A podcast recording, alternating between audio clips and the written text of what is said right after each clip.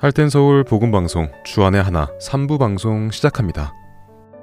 주안의 하나 3부에서는 2018년에 방송된 야곱의 하나님과 은혜의 설교가 준비되어 있습니다. 먼저 야곱의 하나님 함께 들으시겠습니다.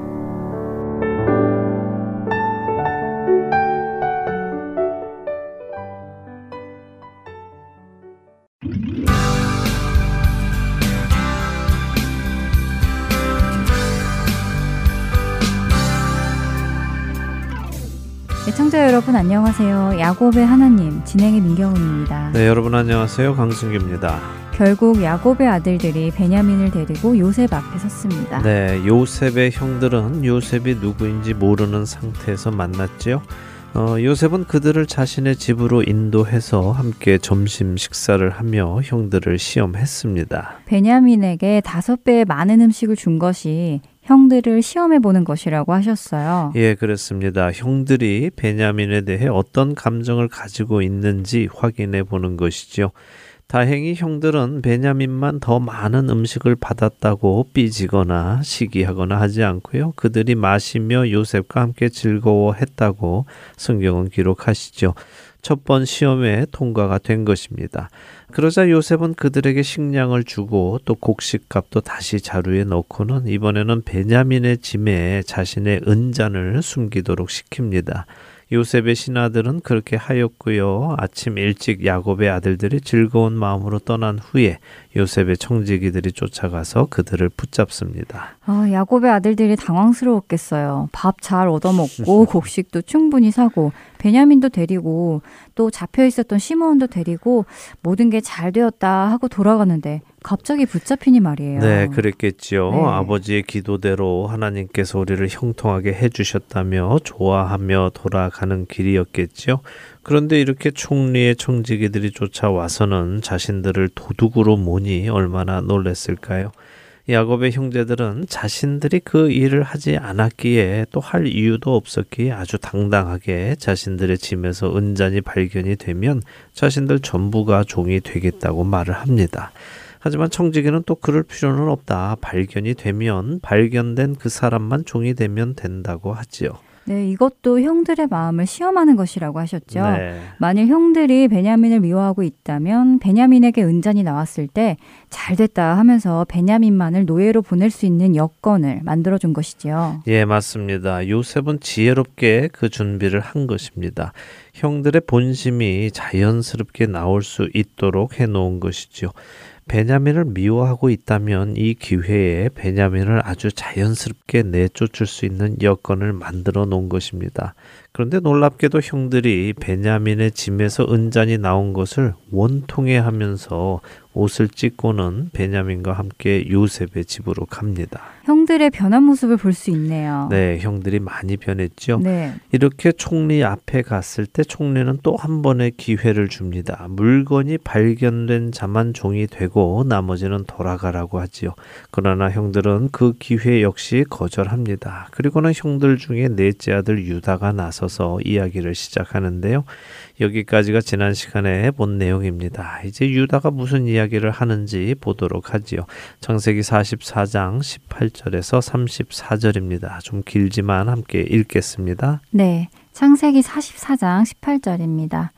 유다가 그에게 가까이 가서 이르되 내 주여 원하건대 당신의 종에게 내 주의 귀에 한 말씀을 아뢰게 하소서 주의 종에게 노하지 마소서. 주는 바로와 같으심이니이다. 이전에 내 주께서 종들에게 물으시되 너희는 아버지가 있느냐 아우가 있느냐 하시기에. 우리가 내 주께 아뢰되 우리에게 아버지가 있으니 노인이요. 또 그가 노년에 얻은 아들 청년이 있으니 그의 형은 죽고 그의 어머니가 남긴 것은 그뿐이므로 그의 아버지가 그를 사랑하나이다 하였더니 주께서 또 종들에게 이르시되 그를 내게로 데리고 내려와서 내가 그를 보게 하라 하시기로 우리가 내 주께 말씀드리기를 그 아이는 그의 아버지를 떠나지 못할지니 떠나면 그의 아버지가 죽겠나이다. 주께서 또 주의 종들에게 말씀하시되 너희 막내 아우가 너희와 함께 내려오지 아니하면 너희가 다시 내 얼굴을 보지 못하리라 하시기로 우리가 주의 종 우리 아버지에게로 도로 올라가서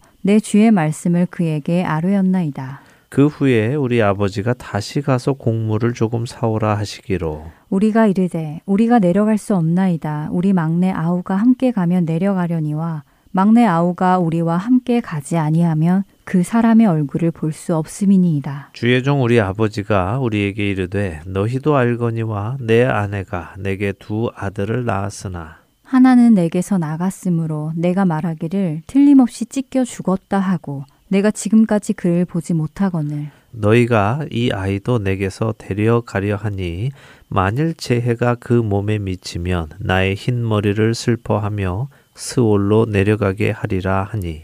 아버지의 생명과 아이의 생명이 서로 하나로 묶여 있거늘.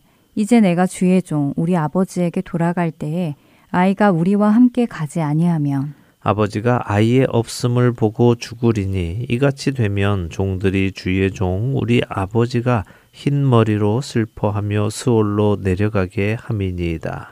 주의 종이 내 아버지에게 아이를 담보하기를 내가 이를 아버지께로 데리고 돌아오지 아니하면 영영이 아버지께 죄 짐을 지리이다 하였사오니 이제 주의 종으로 그 아이를 대신하여 머물러 있어 내 주의 종이 되게 하시고 그 아이는 그의 형제들과 함께 올려 보내소서. 그 아이가 나와 함께 가지 아니하면 내가 어찌 내 아버지에게로 올라갈 수 있으리이까 두렵건대 재해가 내 아버지에게 미침을 보리이다. 네, 자 18절에 유다가 형제들을 대표해서 앞으로 나가 어려운 입을 엽니다. 이것은 결코 쉽지 않은 일입니다. 유다는 함부로 입을 여는 자신을 용서해 달라며 말을 시작하지요. 유다는 총리의 권위가 바로 왕과 같다는 것을 먼저 인정합니다. 잘 생각해 보세요. 한 나라의 왕 앞에 나가서 개인적으로 먼저 입을 연다는 것은 불가능한 일입니다. 왕이 먼저 자, 할 말이 있으면 해보거라 해야 겨우 말을 꺼낼 수 있죠. 그런데 지금 일이 워낙 중대하다 보니 죽음을 무릅쓰고 유다가 형제들을 대표해서 총리 앞에서 입을 여는 것입니다. 어, 그렇네요. 이게 쉬운 일이 아니네요. 절대 쉬운 일이 아니죠. 유다는 19절부터 자초지종을 설명합니다.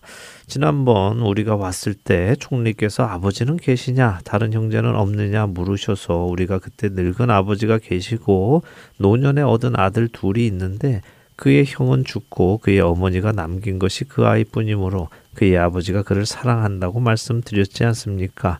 그랬더니 총리께서 우리에게 그 아우를 데리고 오라고 하셔서 우리가 절대 안 된다고 말씀드렸지요. 그 아이를 데리고 오면 우리 아버지가 돌아가실 것이라고 말씀드렸습니다. 하지만 총리께서는 아우를 안 데리고 오면 총리님을 만날 수 없다고 하셔서 아버지께 그렇게 말씀드렸더니 처음에는 안 된다고 하시던 분이 먹을 양식이 다 떨어지니 겨우 허락하시며 이렇게 말씀하셨습니다. 이 아이도 데려갔다가 혹시라도 무슨 일이 일어난다면 나는 사랑하는 자식들이 둘이나 죽는 것을 보도록 너무 오래 산 것을 후회하며 죽을 것이다 라고요. 그렇게 이 아이를 데리고 가지 않으면 우리 아버지는 죽습니다.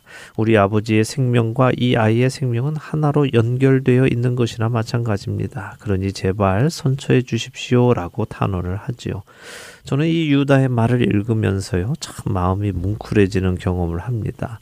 왜냐하면 야곱은 사실 라헬 외에 다른 세 여인은 자신의 아내로 취급을 하지 않았죠. 그렇죠. 뿐만 아니라 라헬의 아들들인 요셉과 베냐민 외에 다른 아들들은 사실 아들 취급도 안 했지 않나요? 예, 맞습니다. 그랬습니다. 27절을 한번 다시 보세요. 야곱이 아들들에게 너희도 알거니와 내 아내가 내게 두 아들을 낳아 주었다라고 말하지요.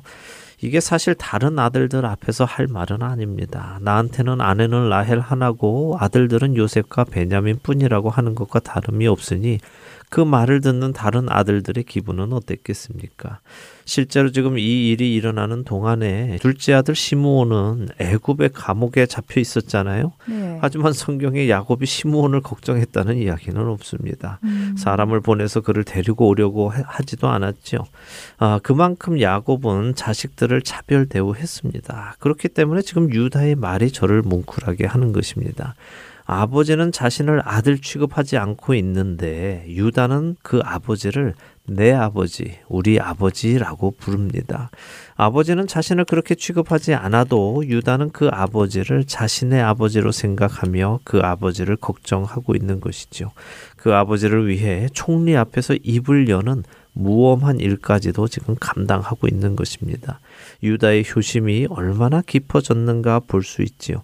그리고 더 나아가서 자신이 직접 담보가 되겠다고 합니다. 그렇지 않으면 자신은 갈 수 없다고까지 말을 하지요. 음, 베냐민 대신 자신이 종이 되겠다고 하는 것을 보니 유다가 정말 많이 변했네요. 네, 정말 많이 변했습니다. 어, 어쩌면 어, 유다 자신도 두 아들을 잃어보았기 때문에 그 아픔이 얼마나 큰지를 알아서 그럴지도 모르죠. 아, 그렇군요. 유다가 두 아들을 잃었었죠. 네, 아들을 먼저 잃는 아픔을 알기 때문에 그 아픔을 아버지께 드릴 수 없었는지는 모르겠습니다. 음. 그리고 그러한 아픔을 자신이 요셉을 팔아버림으로 해서 아버지께 드렸다는 사실이 그를 괴롭혔을 수도 있겠지요. 자, 이렇게 44장을 마치는데요. 여기까지 본 사실을 잠시 정리해 보면요. 첫째는 형제들 사이의 대화를 보면요. 자신들이 요셉을 팔아버린 것에 대해 후회하고 있다는 것을 알 수 있습니다. 자신들의 잘못을 인정하고 회개하고 있다는 것이죠. 자신들이 한 일에 대한 대가로 지금 자신들이 이런 일을 겪는다고 고백한 것으로 보면 말입니다. 어, 둘째로는 형제들이 특별히 유다가 아버지의 건강을 걱정하고 있다는 사실입니다. 예전에는 어쩌면 요셉을 팔아버려서 아버지를 아프게 하고 싶었는지도 모릅니다. 종종 자녀들이 부모님을 아프게 하기 위해서 일부러 삐뚤어진 행동을 할 때도 있지요. 예전의 형제들도 요셉과 베냐민만을 편애하는 아버지를 향해 분노가 있을 수 있었습니다. 그런 아버지를 아프게 하기 위해서 그 아버지가 사랑하는 요셉을 없애기로 했을 수도 있지요. 그러나 지금은 그런 아버지를 아끼고 있다는 것입니다. 셋째로 형제들이 베냐민을 걱정하고 있다는 것입니다. 단순히 아버지가 걱정되어서 베냐민을 보호하려고 하기보다는 어, 베냐민이 음식을 다섯 배나 받았어도 그를 시기하지 않는 것으로 보아 베냐민을 진심으로 생각하고 있다고 볼 수 있죠. 자, 이렇게 형들이 요셉의 시험을 통과한 것입니다. 자신들은 몰랐지만 요셉이 알기 원한 것은 형들이 형제를 사랑하고 아버지를 사랑하느냐 하는 것이었습니다. 우리가 예수님 앞에 서는 날 우리 역시 우리의 믿음을 증명해 내어야 합니다. 예수님은 우리에게 가장 큰 계명 두 가지를 알려 주셨죠. 무엇인지 기억하십니까? 음, 하나님을 마음과 뜻과 힘을 다해 사랑하는 것이고 이웃을 내 몸과 같이 사랑하는 것이지요. 네. 어, 그렇네요. 지금 요셉 앞에서 형들이 증명한 것이 아버지 사랑과 형제 사랑이군요. 맞습니다. 아버지 사랑과 형제 사랑 이것이 성경이 우리에게 가르치시는 가장 중요한 계명 두 가지입니다. 네. 이 사랑이 우리 안에 있으면요. 그것이 내게 구원에 이를 믿음이 있다는 증거가 됩니다. 요한 일서를 잘 읽어 보시면요. 지금 제가 드리는 말씀을 이해하실 것입니다. 자, 이렇게 형들의 사랑이 확인이 되자 어떤 일이 일어납니까? 창세기 45장으로 넘어가지요. 1절과 2절을 먼저 읽겠습니다. 네. 요셉이 시종하는 자들 앞에서 그 정을 억제하지 못하여 소리 질러 모든 사람을 자기에게서 물러가라 하고 그 형제들에게 자기를 알리니 그때에 그와 함께한 다른 사람이 없었더라. 요셉이 큰 소리로 우니 애굽 사람에게 들리며 바로의 궁중에 들리더라. 자, 어, 형들의 본심을 알게 된 요셉은 더 이상 감정을 추스릴 수가 없었습니다. 시종하는 자들 앞에서 우는 모습을 보이고 싶지 않은 것인지 아니면 형들이 자신을 팔아먹은 것을 알게 하고 싶지 않은 것인지 어쨌든 요셉은 모든 사람을 물러가게 하고요. 형제들하고만 남은 상태에서 자신의 신분을 알립니다. 요셉의 우는 소리가 얼마나 큰지 바로의 궁중에까지 들렸습니다. 물론 소리도 컸지만 궁정과의 거리도 가깝다는 이야기도 되겠죠. 자, 3절부터 14절을 읽고 또 이야기 나누겠습니다. 요셉이 그 형들에게 이르되 나는 요셉이라 내 아버지께서 아직 살아 계시니이까 형들이 그 앞에서 놀라서 대답하지 못하더라. 요셉이 형들에게 이르되 내게로 가까이 오소서 그들이 가까이 가니 이르되 나는 당신들의 아우 요셉이니 당신들이 애굽의 판자라. 당신들이 나를 이곳에 팔았다고 해서 근심하지 마소서, 한탄하지 마소서. 하나님이 생명을 구원하시려고 나를 당신들보다 먼저 보내셨나이다. 이 땅에 2년 동안 흉년이 들었으나 아직 5년은 밭가리도 못하고 추수도 못할지라. 하나님이 큰 구원으로 당신들의 생명을 보존하고 당신들의 후손을 세상에 두시려고 나를 당신들보다 먼저 보내셨나니. 그런즉 나를 이리로 보낸 이는 당신들이 아니요 하나님이시라. 하나님이 나를 바로에게 아버지로 삼으시고 그 온 집의 주로 삼으시며 애굽 온 땅의 통치자로 삼으셨나이다. 당신들은 속히 아버지께로 올라가서 아뢰기를 아버지의 아들 요셉의 말에 하나님이 나를 애굽 전국의 주로 세우셨으니 지체 말고 내게로 내려오사. 아버지의 아들들과 아버지의 손자들과 아버지의 양과 소와 모든 소유가 고센 땅에 머물며 나와 가깝게 하소서.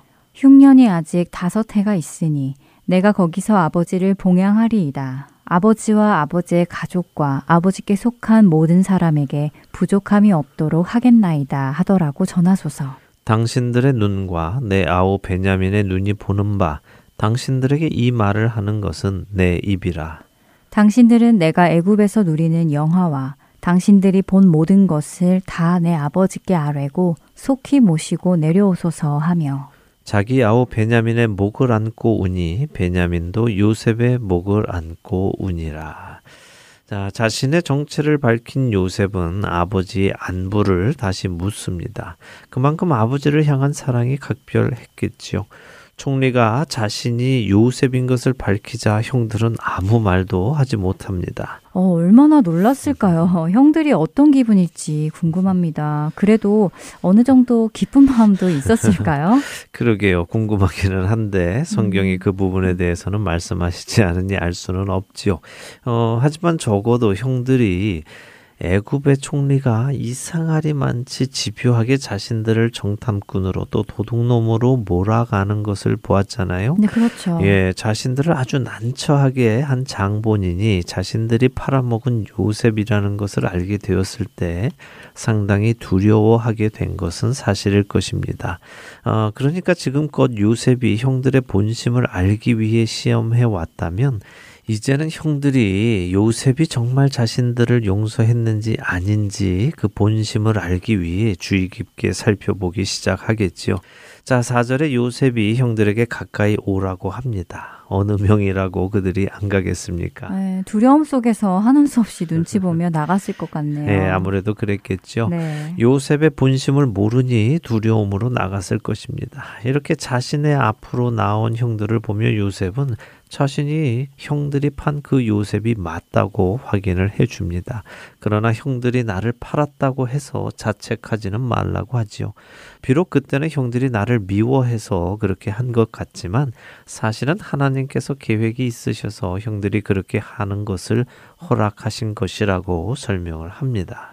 하나님께서 나를 당신들보다 먼저 보내셨다는 고백이 그런 의미군요. 예, 그렇죠. 요셉은 계속해서 형들에게 설명을 합니다. 흉년이 2년째이지만 앞으로 5년은 더 있을 것이다. 만일 하나님께서 나를 미리 보내 준비하시지 않으셨다면 형들과 아버지, 우리 히브리 가족들은 다 죽을 뻔한 것이다. 그러니 겉으로 보면 형들이 보낸 것 같지만 실제로는 하나님께서 보내신 것이다 라고 해설을 해주지요. 이게 중요한 포인트인데요. 종종 사람들이 잘못 이해를 해서요. 하나님께서 형들을 그렇게 하도록 하셨다라고 이해하기도 합니다. 하나님께서 사람으로 잘못을 저지르도록 하셨다는 것이죠. 예를 들어 예수님을 팔아먹은 가룟 유다 같은 경우도 유다가 반드시 예수님을 팔아야 했기에 하나님께서 유다를 그렇게 만드셨다라고 주장하는 분들도 계십니다. 어떻게 생각하세요? 음, 글쎄요. 어, 그럴듯 하기는 한데요. 그렇게 되면 하나님께서 악을 행하도록 한다는 말씀이 되는 것 아닌가요? 네.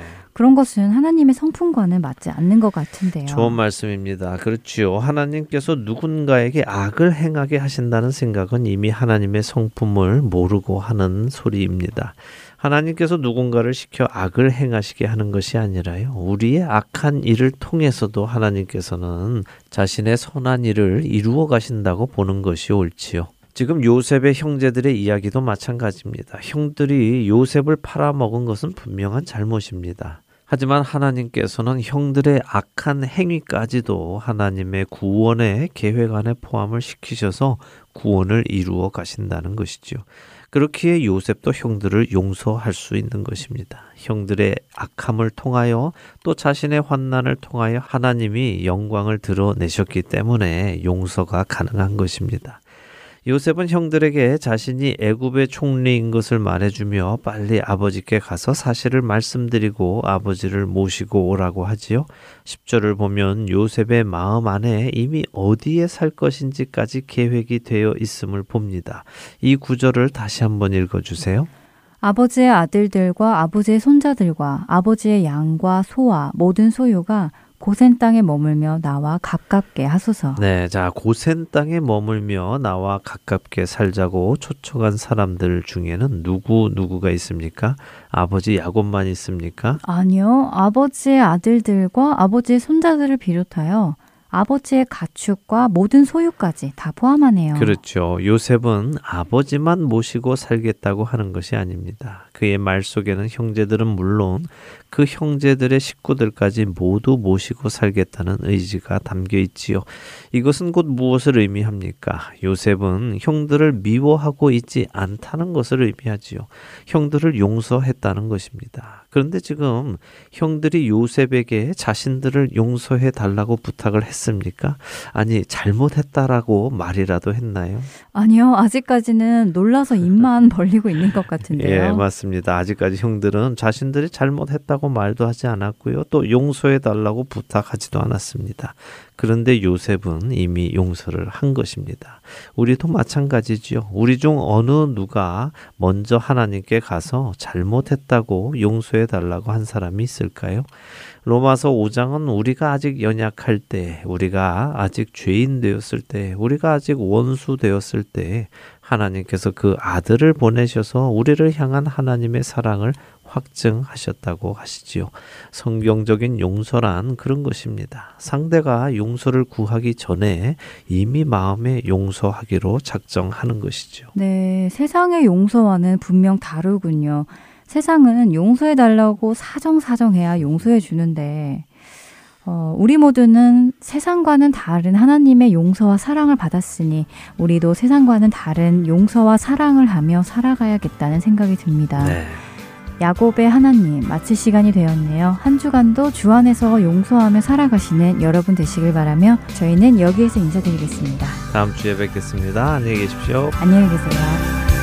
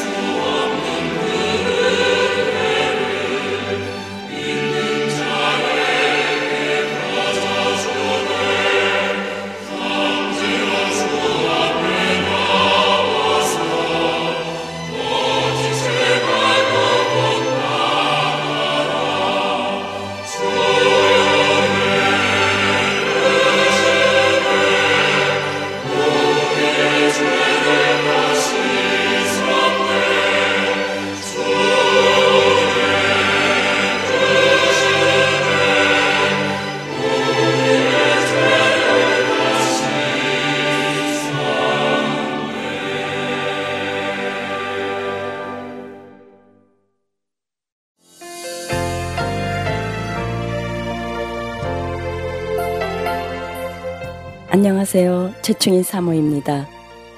믿지 않는 자에게 복음을 믿는 자에게는 영적 성장을 위하여 매주 예수 그리스도의 복음을 CD에 담아 전하는 하텐서울 복음 방송.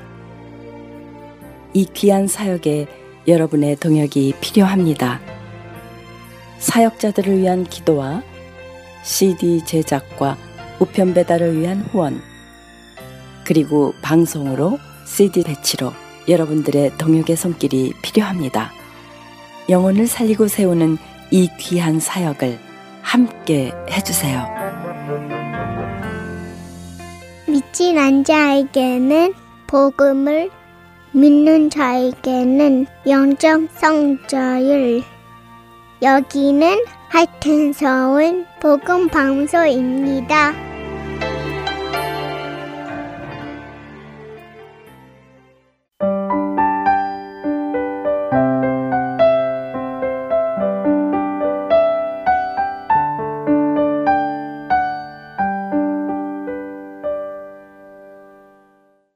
은혜의 설교 말씀으로 이어드립니다.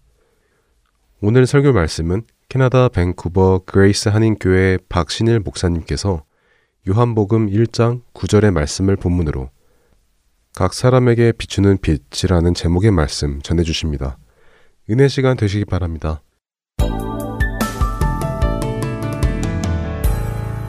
예수님에 대해서 기록한 책이 성경에 특별하게 집중되어 있는 네 권의 복음서가 있습니다. 마태복음은 유태인들을 위하여 기록되었습니다. 그래서 마태복음을 여러분 펼치시면 그 시작은 유태인들의 족보, 예수님이 믿음의 조상 아브라함부터 이어진 후손이라는 것을 강조하는 것으로 시작합니다.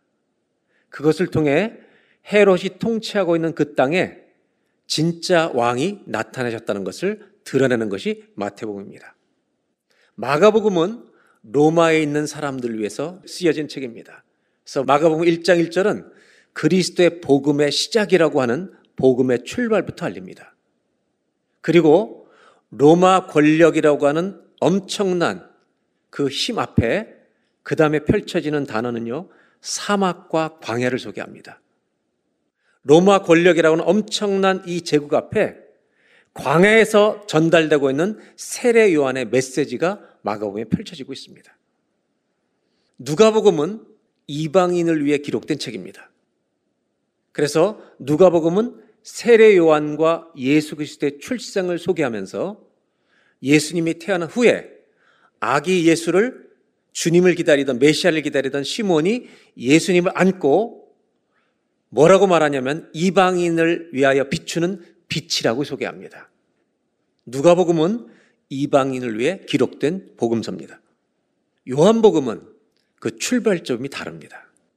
아브라함도 아니고 아담으로까지 가지도 않습니다.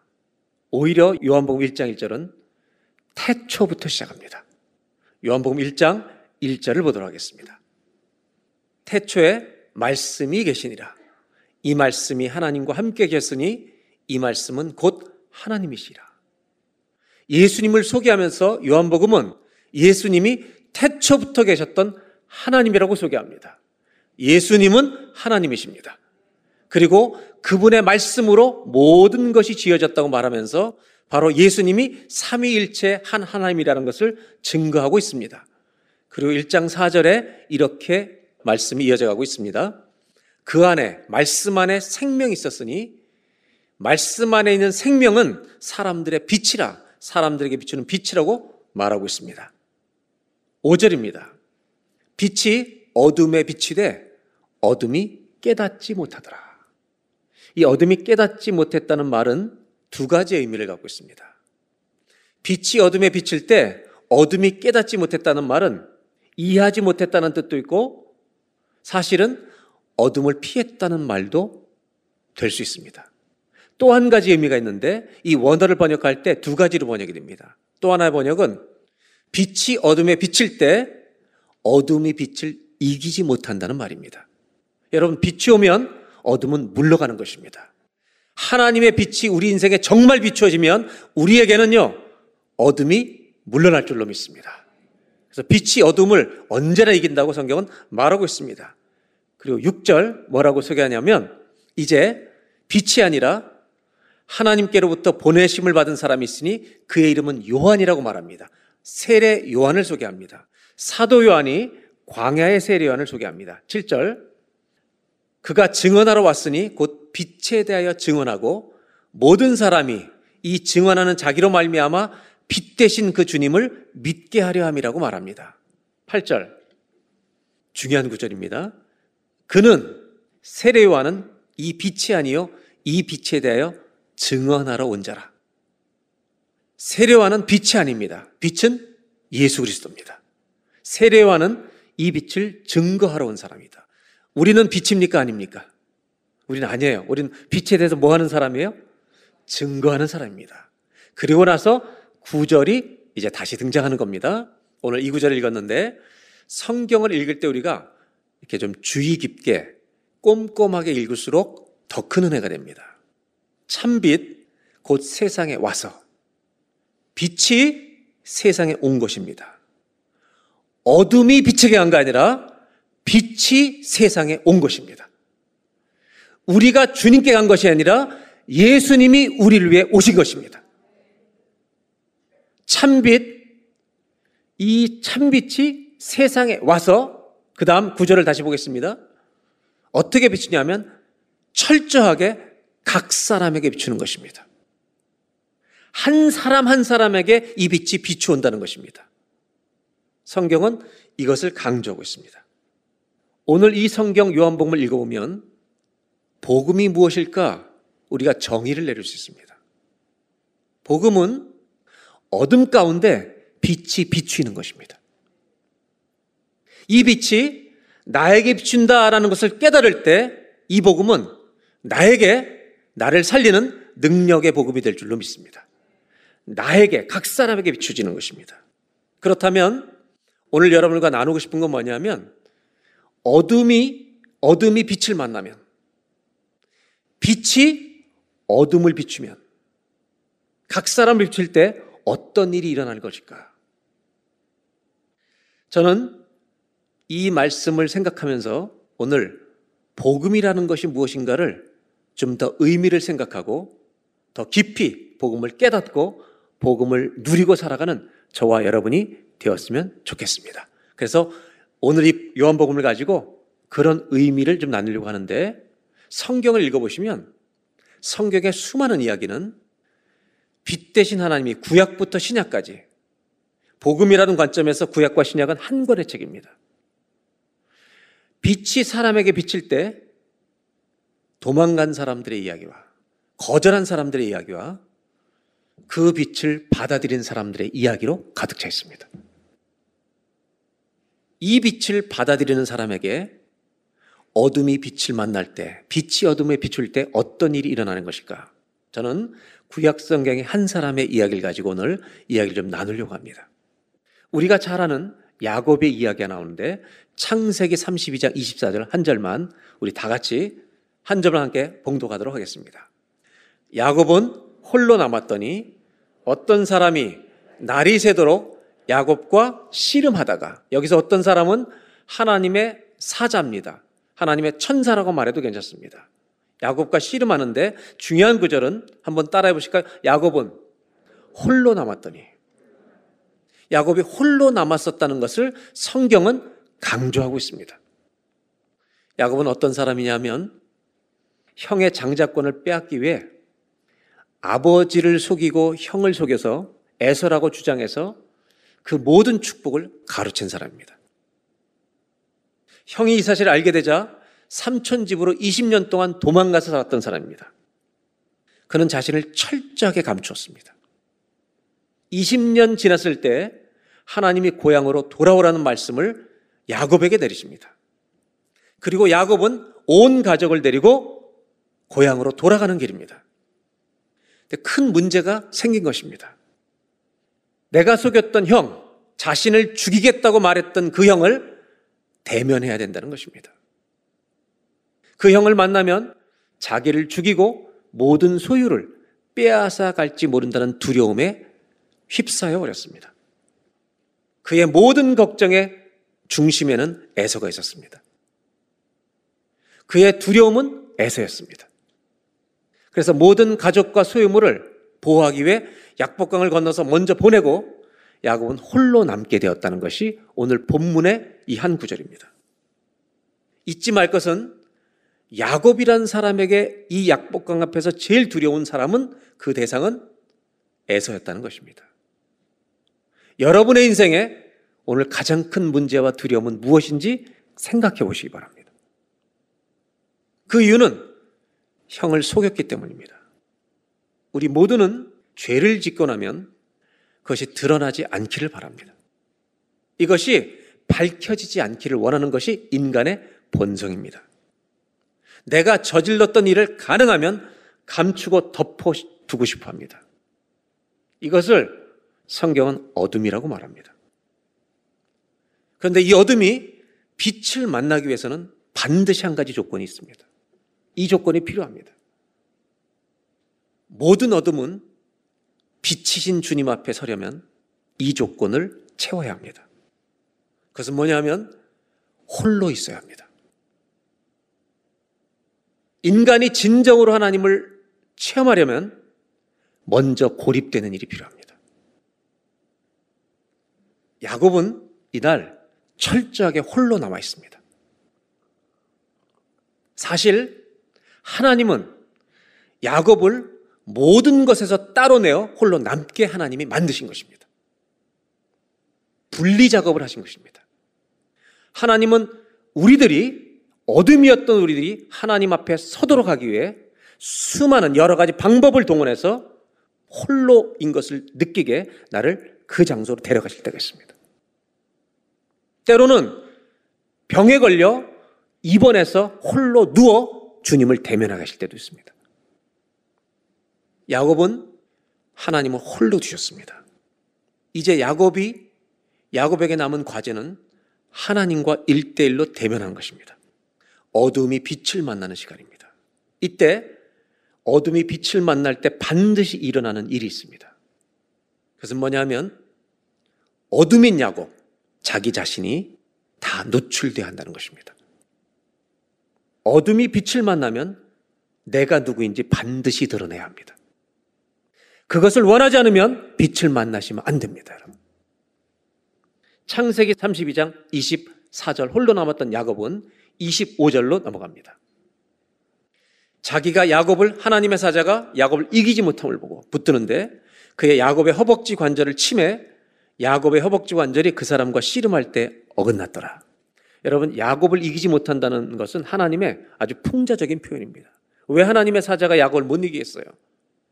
이 의미는 야곱이 진심으로 주님을 붙들고 지금 씨름하고 있다는 것을 의미합니다. 뭔가 야곱이 자기의 가슴 속에서부터 지금 주님을 붙들고 뭔가 해결할 과제를 붙들고 만나고 있다는 것입니다. 그때 하나님의 사자는 허벅지 관절을 쳐버립니다. 26절입니다. 우리 다 같이 한 절만 함께 읽겠습니다. 그가 이르되 날이 세려하니 나로 가게 하라. 야곱이 이르되 당신이 내게 축복하지 아니하면 가게 하지 아니하겠나이다. 야곱은 홀로 남아서 빛 대신 주님을 만나는 순간 그분이 누군지를 알았습니다. 그분을 만나는 순간 자기가 지금까지 구하지 않던 것을 구하기 시작했습니다. 야곱은 지금까지 돈이라면 누구를 속여서도 벌려고 했던 사람입니다. 그런데 주님을 만나니까 빛을 만나니까 그것은 문제가 아닙니다. 하나님을 붙들고 하나님의 사자를 붙들고 자기를 축복해 달라는 것입니다. 그가 지금 원하고 있는 축복은 자기를 변화시켜 달라는 것입니다. 전혀 다른 것을 구하고 있습니다. 왜냐하면 빛을 만나니까 더 이상 이 어둠에 머물고 싶지 않다는 이 사실을 깨달았기 때문입니다. 이때 하나님의 사자는 축복, 변화된 축복을 원하는 이 야곱에게 한 가지 질문을 던집니다. 27절입니다. 내 이름이 무엇이냐라고 물어봅니다. 그가 이르되 야곱이라고 대답합니다. 내 이름이 무엇이냐 이 질문은 야곱의 인생의 20년을 회고시키는 질문입니다. 아버지가 이 아들 야곱에게 속아서 애선주라고 축복을 할 때 거듭 거듭 거듭해서 네가 누구냐고 물어봤습니다. 그때 야곱은 에서라고 깨서라고 계속 대답했습니다. 그리고 그 축복을 가로채고 말았습니다. 그때 자기에게 물어보시던 분이 아버지만이 아니라 하나님이라는 것을 알았습니다. 주님 앞에 서니까 너 누구냐고 물어보시는데 이제는 자기가 누군지를 밝혀야 했습니다. 그리고 야곱이라고 말하는 겁니다. 이 야곱은 발꿈치를 잡는다. 남의 것을 붙든다는 뜻입니다. 나쁜 놈이라는 뜻입니다. 수치스러운 일입니다. 나는 20년 동안 남의 것을 빼앗으며 살아왔다는 고백을 그는 해야만 했습니다. 하나님은 야곱에게 너 이름이 무엇이냐고 물어보셨습니다. 야곱은 어둠 속에 살았던 자기의 모든 과거를 한 문장으로 표현합니다. 저는 나쁜 놈입니다. 수치스럽게 살았던 남의 것을 빼앗았던 교활했던 자신임을 어둠이었음을 고백합니다. 이 사건에서 어둠이 빛을 만나면 무슨 일이 일어나는가? 복음이 무엇인지를 깨닫게 합니다. 저는 복음이라고 하는 것을 오늘 이렇게 정리하고 싶은 겁니다. 한번 따라해 보실까요? 복음은 자신이 누구인지를 깨닫는 것입니다. 주의 빛이 비추면 우리의 어둠은 드러날 것입니다. 그것을 드러내고 싶지 않다면 빛으로 가시면 안 됩니다. 그래서 성경에는 주님이 오실 때 도망가는 사람들의 이야기했습니다. 그러나 복음은 도망가는 길이 아닙니다. 주님께로 달려가는 길입니다. 우리 모든 성도님들 빛 대신 주님으로부터 도망가는 자들이 아니라 빛 대신 주님을 향해 달려가는 성도들이 되시길 바랍니다. 그러려면 우리 자신의 어둠을 밝히 드러내야만 합니다. 이제 두 번째 생각해 보려는 것이 있습니다. 1장 9절을 다시 한번 보겠습니다. 참빛 곧 세상에 와서 한번 저를 따라하실까요? 참빛 곧 세상에 와서 빛이 세상에 와서 각 사람에게 비춘다고 말합니다. 성경은 어둠이 갔다고 말하지 않습니다. 빛이 어둠에게 왔다고 말씀하십니다. 왜 이것이 중요한 것입니까? 예수 그리스도의 복음이라고 하는 건 본질적으로 우리가 한 것이 아닙니다. 하나님의 행위라는 것입니다. 야곱이 하나님께 간 게 아니라 하나님이 야곱에게 오신 것입니다. 이게 왜 그렇게 중요한가? 어둠 가운데 있는 우리를 보시고 세상 한가운데 빛 대신 예수 그리스도를 우리 주님이 보내주심으로 구원의 길을 열어주셨기 때문입니다. 아담과 하가 범죄했을 때 나무 밑에 숨었을 때 하나님이 찾아가신 것처럼 어둠 속에서 우리의 죄의 문제를 해결할 수 없는 우리들을 도와주시기 위해 하나님은 빛 대신 예수님을 이 땅에 보내주시고 그 예수님이 십자가에 죽게 하심으로 우리의 모든 죄의 심판을 가져가시고 우리에게 복음이 되게 하셨습니다. 복음이라고 하는 것은 죄인인 우리들을 하나님의 자녀로 바꾸어 놓으시기 위해 무엇을 하나님이 행하셨는가를 그것을 알려주는 것이 복음입니다. 빛이 어둠에 왔다는 게 왜 중요하냐? 여러분, 하나님은 어둠에 빠진, 죄에 빠진, 어떻게 우리 문제를 해결할 수 없는 우리들을 위해 모든 답을 다 준비해 놓으셨기 때문에 오실 수 있었던 것입니다. 그 답을 가지고 오신 것입니다. 사도 바울은 갈라디아서 4장 4절과 5절에 이것을 이렇게 설명하고 있습니다. 때가 참에 하나님이 그 아들을 보내사 예수님을 보내셔서 여자에게서 나게 하시고 하나님의 율법 때문에 심판받을 우리들을 위해 이 율법 똑같은 율법 아래 그분이 태어나게 하신 것은 5절 율법 아래 있는 자들을 그의 피값으로 다 속량하시고 우리로 아들의 명분을 얻게 하려 하십니다. 아들의 명분, the full rights of sons. 하나님의 아들이 누릴 수 있는 완전한 권리를 우리에게 주시기 위해 오셨다는 것입니다. 그 답을 가지고 계셨기 때문에 우리에게 오신 것이 바로 예수 그리스도라는 것입니다. 하나님이 먼저 야곱에게 오신 것입니다. 그래서 홀로 두시고 자기가 어떤 사람인지를 알게 하셨습니다. 야곱은 하나님을 만나는 순간 저분이 나를 살릴 수 있는 분이라는 걸 알아버렸습니다. 그래서 하나님이 복음입니다. 주님이 복음입니다. 답을 가지고 계신 분이 우리의 문제를 해결하실 수 있는 분이 우리를 기다리시는 것입니다. 여기서 놀라운 변화가 일어납니다. 야곱에게 제일 큰 문제는 에서였습니다. 두려움의 가장 큰 원인이었습니다. 그러나 어둠이었던 야곱이 빛 대신 주님을 대면하는 순간 에서의 문제는 다 뒷전입니다. 우리가 그렇게도 원하는 돈 버는 문제도 다 뒷전입니다. 내 자녀가 잘 되는 것도 2차, 3차 문제입니다. 하나님 앞에 서 보니까 어둠이 빛 앞에 서 보니까 가장 큰 문제는 바로 나 자신이더라는 것입니다.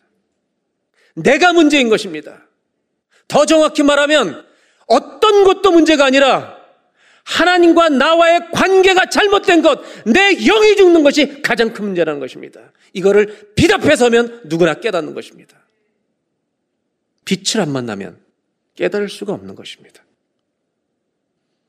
우리 인생의 가장 큰 문제는 어둠에게는 하나님과의 관계가 틀어진 것입니다. 주님을 안 만나면 이게 그렇게 큰 문제인지 모릅니다. 끝까지 모를 것입니다. 그러나 빛 대신 하나님의 말씀을 만나면, 하나님을 만나면 내 인생의 가장 큰 문제는 바로 나라는 것을 압니다. 내 영혼이 사는 것이다. 하나님과의 관계가 바로 세워지는 것이다. 야곱은 이것을 주님을 만나는 순간 알아차린 것입니다. 그때 무엇이라고 소리칩니까? 26절을 다시 보겠습니다. 당신이 내게 축복하지 않으면 가지 않겠습니다. 저를 바꿔달라는 것입니다. 왜냐하면 빛을 만났기 때문입니다.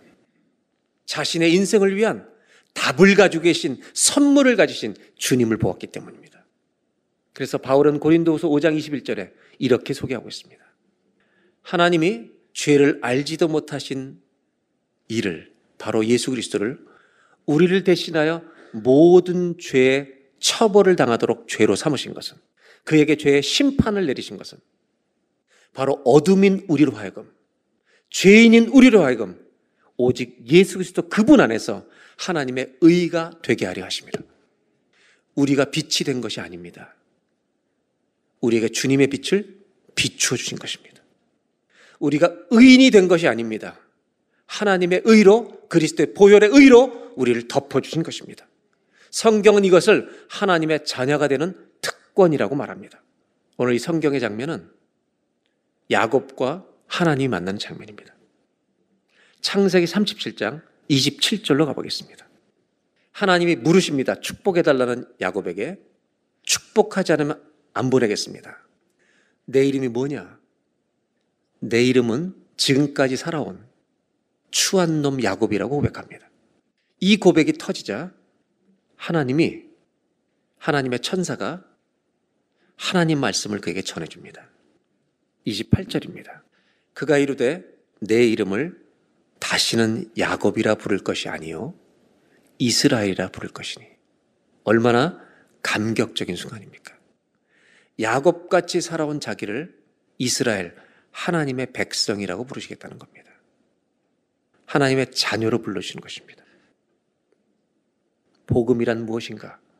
한번 따라해 보실까요? 복음은 하나님이 나를 받아주시는 것입니다. 아멘. 어둠을 받아주시기 때문에 복음입니다. 아무리 새까만 어둠이라도 예수 그리스도의 사랑의 깊이가 그를 껴안을 수 있을 것입니다. 그러면 달라지는 것입니다. 오늘 이 본문 말씀 중에 아주 특이한 표현이 하나 나옵니다. 창세기 37장 28절을 다시 한번 보겠습니다. 내 이름을 다시는 야곱이라 부를 것이 아니요 이스라엘이라 부를 것이니 이게 얼마나 감격스러운 은혜의 말씀이었겠습니까? 주님이 껴안아 주시는 거죠. 너 이제 야곱 아니야? 이스라엘이야. 그러면서 아주 특별한 표현이 그 다음에 이어집니다. 28절 후반부를 보겠습니다. 이는 내가 네가 하나님과 및 사람들과 겨루 이겼습니다. 하나님과 이겼다고 말하고 있습니다. 야곱은 적어도 하나님과 싸워서 이긴 사람이라고 주님이 명명해 주십니다. 하나님과 싸워서 이길 수 있는 것입니까? 하나님이 지신 것입니까? 하나님이 져 주신 것입니까? 성경을 보면 하나님이 사람에게 져 주실 때가 있더라는 것입니다. 그의 죄를 심판하지 않고 덮어주고 용서하실 때가 있더라는 것입니다. 언제 져 주시는 것입니까? 어떤 사람에게 져 주십니까? 내 마음 속에 있는 진심을 토로하고 기도하는 사람에게는 져 주십니다. 주여, 주여, 나를 살려달라고 외치는 사람에게는 반드시 져 주십니다. 입으로 떠드는 자들에게는 절대 져주지 않으십니다. 우리가 어둠 속에 있을 때, 어둠 속에 있다고 느낄 때, 우리가 해야 할 일은 정직하게 주님 앞에 그분 나아가 주의 이름을 부르는 것입니다. 주님, 제가 병들었습니다. 주님은 지나가면서도 신음하는 자의 소리를 들으십니다. 누가 신음하고 있는지 아십니다. 수천 명이 있어도 신음하는 사람을 멈춰서 그를 만나고 가시는 분이십니다. 그의 모든 계획을 수정하십니다. 힘들 때 내 가슴을 치면서 주의 이름을 부르는 자들이 되시기를 바랍니다. 어둠이 빛을 만날 때 어떤 일이 일어나가? 마지막 한 절을 더 보도록 하겠습니다. 32장 31절입니다. 우리 다 같이 함께 봉독합니다. 그가 분이엘을 지날 때 해가 돋았고 그의 허벅다리로 말미암아 절었더라. 이 구절에는요 대조가 있습니다. 분이엘은 우리가 어렸을 때 성경 퀴즈에 굉장히 많이 나오던 질문입니다. 분이엘이 무슨 뜻이냐? 하나님의 얼굴입니다. 그 지명을 하나님의 얼굴로 명명합니다. 주님을 만났으니까 그때 해가 돋습니다. 얼마나 아름다운 이야기입니까? 그런데 이것과 반대되는 이야기가 나와요. 하나님의 얼굴을 뵙고 해가 돋는데 허벅다리로 말미암아 다리를 절게 되었다고 말합니다. 하나는 밝은 이야기고 하나는 어두운 슬픈 이야기처럼 보입니다. 저는 이런 질문을 했어요, 이 성경 읽으면서. 야곱이 평생 다리를 절었을까? 잠깐 절었을까? 여러분 어떻게 생각하세요? 그냥 생각을 물어보는 거예요. 정답은 없어요. 성경에도 없습니다. 대답해 보실래요? 한번 자유롭게? 네. 아무런 생각이 없으십니까? 저는요, 평생 저랬을 것 같아요. 그렇게 되길 바랬던 게 아니라, 바라는 게 아니라, 그랬을 것 같다는 말입니다. 하나님의 흔적이 있는 거죠. 어둠이 빛을 만나면 그 사건을 평생토록 잊을 수가 있을까요? 죄인이 하나님을 만나게 되었을 때 그 사건을 잊어버릴 수 있을까요? 은혜는 잠깐이 아닙니다. 영원합니다. 이 이야기는 야곱에게 적용됐기 때문에 더 의미심장합니다. 야곱은 자기의 발로 남을 속이고 남의 것을 빼앗기 위해 열심히 달리던 발이었습니다. 다리를 전다는 말은 더 이상 달릴 수 없습니다. 그런 말입니다. 그런데 마음은 훨씬 평안하고 가벼웠을 것 같습니다. 문제가 해결됐기 때문에. 다리를 저는 야곱을 생각하면서 오늘 말씀을 이제 정리하려고 합니다. 여러분은 하나님이 안아주신 경험이 있습니까? 여러분은 하나님 품에 안겨 계십니까? 여러분은 하나님을 만난 경험을 기억에서 지울 수 있겠습니까? 요한복음 1장 9절부터 이어지는 말씀을 이제 봉독해 드리겠습니다. 그리고 이제 말씀을 마무리하려고 합니다.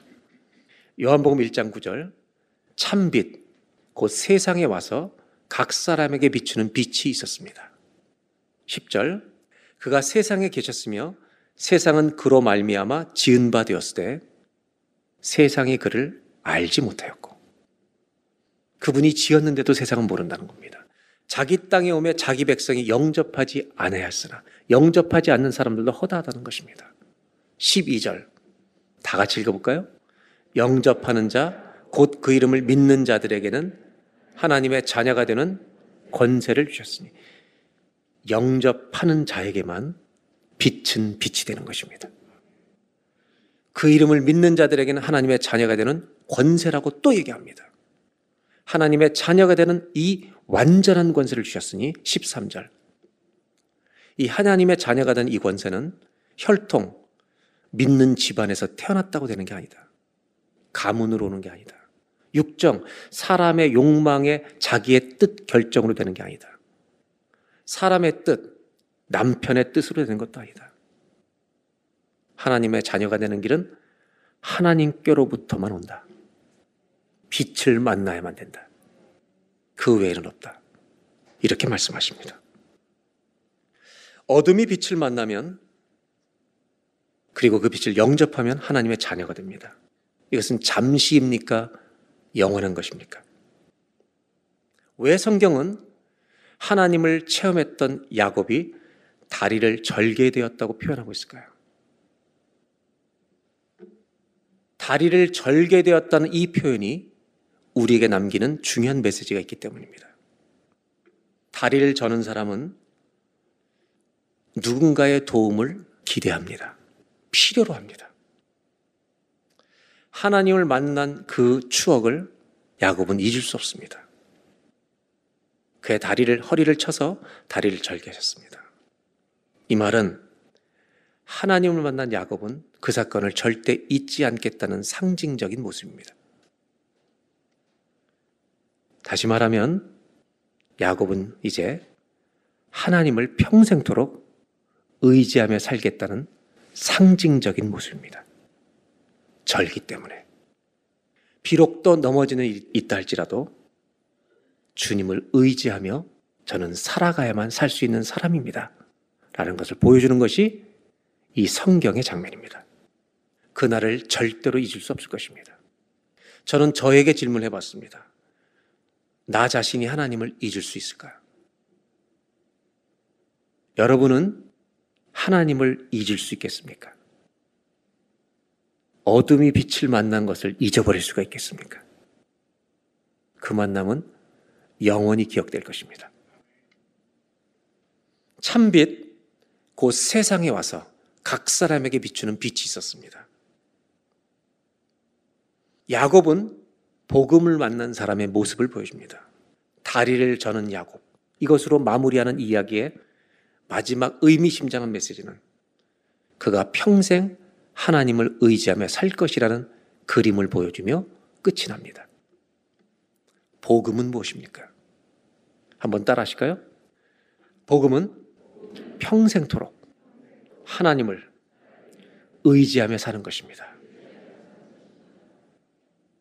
아멘입니까? 순간에 일어나는 사건이 아닙니다. 복음은 평생토록 내 인생에 영향을 미치는 것입니다. 거듭나게만 하는 것이 아니라 내가 그분을 의지하며 살아가게 하도록 흔적을 남기시는 것입니다.